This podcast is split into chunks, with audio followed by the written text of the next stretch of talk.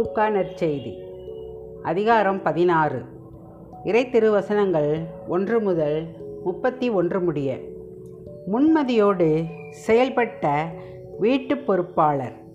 இயேசு தம் சீடருக்கு கூறியது: செல்வர் ஒருவருக்கு வீட்டு பொறுப்பாளர் ஒருவர் இருந்தார். அவர் தம் தலைவரின் உடைமைகளை பாழாக்கியதாக அவர் மீது பழி சுமத்தப்பட்டது. தலைவர் அவரை கூப்பிட்டு, உம்மை பற்றி நான் கேள்விப்படுவது என்ன? உம் பொறுப்பிலுள்ள கணக்கை ஒப்படையும். நீர் இனி வீட்டு பொறுப்பாளராய் இருக்க முடியாது என்று அவரிடம் கூறினார். அந்த வீட்டு பொறுப்பாளர், நான் என்ன செய்வேன்? வீட்டு பொறுப்பிலிருந்து என் தலைவர் என்னை நீக்கிவிட போகிறாரே. மண் வெட்டவோ என்னால் இயலாது. இறந்து உண்ணவும் வெட்கமாயிருக்கிறது. வீட்டு பொறுப்பிலிருந்து என்னை நீக்கிவிடும்போது பிறர் என்னை தங்கள் வீடுகளில் ஏற்றுக்கொள்ளும்படி நான் என்ன செய்ய வேண்டும் என எனக்கு தெரியும் என்று அவர் தமக்குள்ளே சொல்லிக்கொண்டார். பின்பு அவர் தம் தலைவரிடம் கடன்பட்டவர்களை ஒவ்வொருவராக வரவழைத்தார்.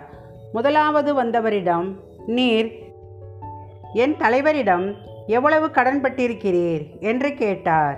அதற்கு அவர், நூறு குடம் எண்ணெய் என்றார். வீட்டு பொறுப்பாளர் அவரிடம், இதோ உம் கடன் சீட்டு, உட்கார்ந்து ஐம்பது என்று உடனே எழுதும் என்றார். பின்பு அடுத்தவரிடம், நீர் எவ்வளவு கடன்பட்டிருக்கிறீர் என்று கேட்டார். அதற்கு அவர், நூறு மூடை கோதுமை என்றார். அவர், இதோ உம் கடன் சீட்டு, எண்பது என்று எழுதும் என்றார். நேர்மையற்ற அந்த வீட்டு பொறுப்பாளர் முன்மனதையோடு செயல்பட்டதால் தலைவர் அவரை பாராட்டினார். ஏனெனில் ஒளியின் மக்களை விட இவ்வுலகின் மக்கள் தங்கள் தலைமுறையினரிடத்தில் மிக்க முன்மதியுள்ளவர்களாய் நடந்து கொள்ளுகிறார்கள். ஆகையால் நான் உங்களுக்கு சொல்கிறேன், நேர்மையற்ற செல்வத்தை கொண்டு உங்களுக்கு நண்பர்களை தேடிக்கொள்ளுங்கள். அது தீரும் பொழுது அவர்கள் உங்களை நிலையான உறைவிடங்களில் ஏற்றுக்கொள்வார்கள். மிகச்சிறியவற்றில் நம்பத்தகுந்தவர் பெரியவற்றிலும் நம்பத்தகுந்தவராயிருப்பார். மிகச்சிறியவற்றில் நேர்மையற்றவர் பெரியவற்றிலும் நேர்மையற்றவராயிருப்பார். நேர்மையற்ற செல்வத்தை கையாளுவதில் நீங்கள் நம்பத்தகாதவராய் இருந்தால் யார் உங்களை நம்பி உண்மை செல்வத்தை ஒப்படைப்பார்? பிறருக்கு உரியவற்றை கையாளுவதில் நீங்கள் நம்பத்தகாதவர்களாய்ப்போனால் உங்களுக்கு உரியவற்றை உங்களுக்கு கொடுப்பவர் யார்?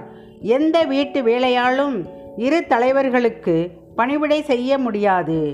ஏனெனில் ஒருவரை வெறுத்து மற்றவரிடம் அவர் அன்பு கொள்வார், அல்லது ஒருவரை சார்ந்து கொண்டு மற்றவரை புறக்கணிப்பார்.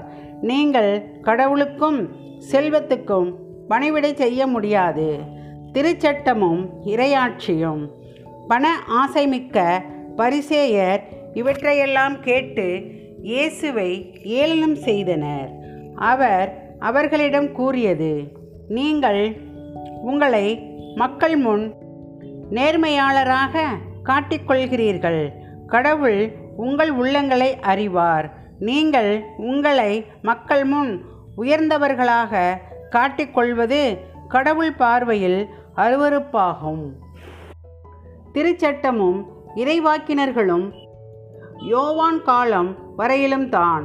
அது முதல் இறையாட்சி பற்றிய நற்செய்தி அறிவிக்கப்படுகிறது. யாவரும் இறையாட்சிக்குட்பட நெருக்கி அடித்து கொண்டு வருகிறார்கள்.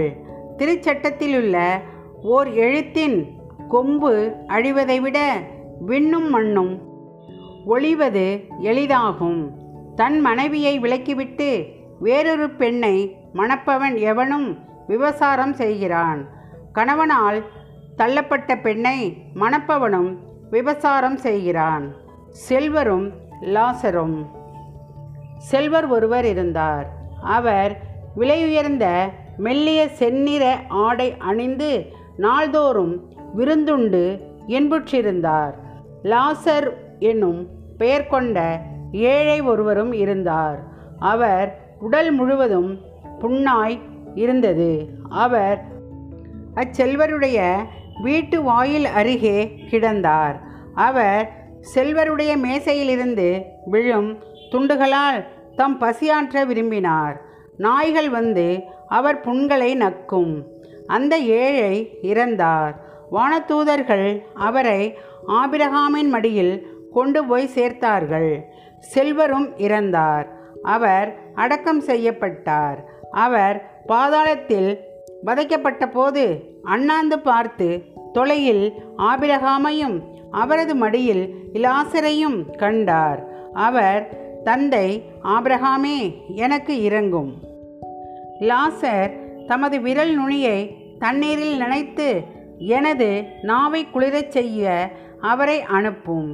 ஏனெனில் இந்த தீப்பிழம்பில் நான் மிகுந்த வேதனைப்படுகிறேன் என்று உரக்க கூறினார்.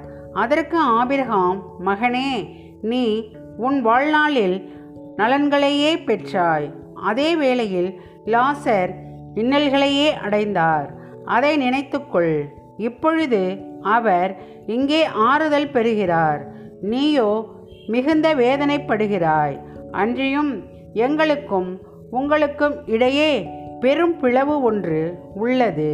ஆகையால் இங்கிருந்து ஒருவர் உங்களிடம் வர விரும்பினாலும் கடந்து வர இயலாது.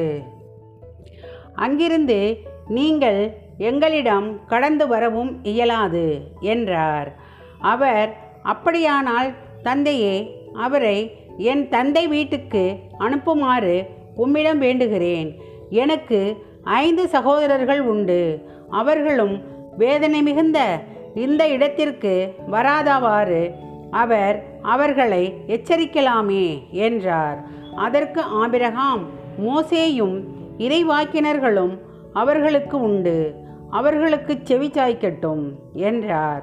அவர், அப்படியல்ல தந்தை ஆபிரகாமே, இறந்த ஒருவர் அவர்களிடம் போனால் அவர்கள் மனம் மாறுவார்கள் என்றார். ஆபிரகாம், அவர்கள் மோசேக்கும் இறைவாக்கினருக்கும் செவி சாய்க்காவிட்டால் இறந்த ஒருவர் உயிர்த்தெழுந்து அவர்களிடம் போனாலும் நம்ப மாட்டார்கள் என்றார். ஆமேன்.